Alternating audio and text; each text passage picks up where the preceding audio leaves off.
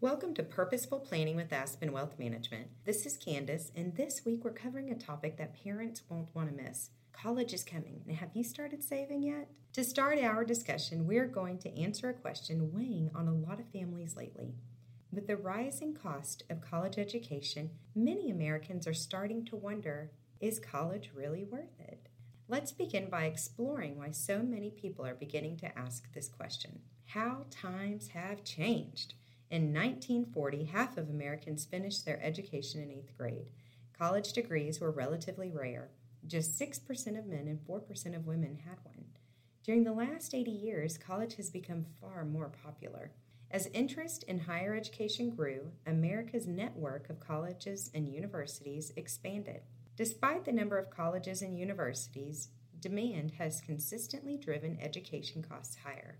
Listen to this. In 1940, tuition at the University of Pennsylvania's Wharton School set students back about $400 per year. Once room and board, books, and fees were added, costs rose to $985, which in today's terms, you're looking at a total of $17,000 when it's adjusted for inflation. But is college worth the investment of time and money these days? To the dismay of many, college costs have risen far faster than inflation.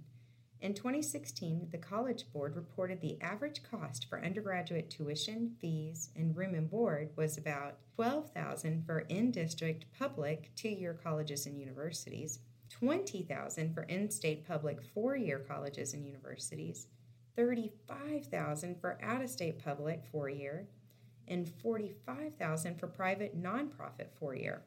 Of course, the amount of students actually pay varies by institution.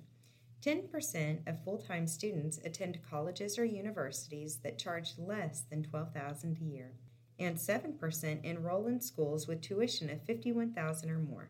Imagine having three or more children who are close in age and all want to attend college. Even parents with significant wealth might find it challenging to pay multiple tuitions in a single year.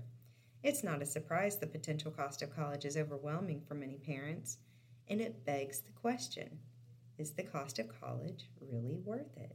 Tune back in tomorrow as we dive into the answer to this pressing question. Want helpful, actionable tips? You can listen to us through Alexa or in your favorite podcast app. Visit aspenwealthmgmt.com slash Alexa to learn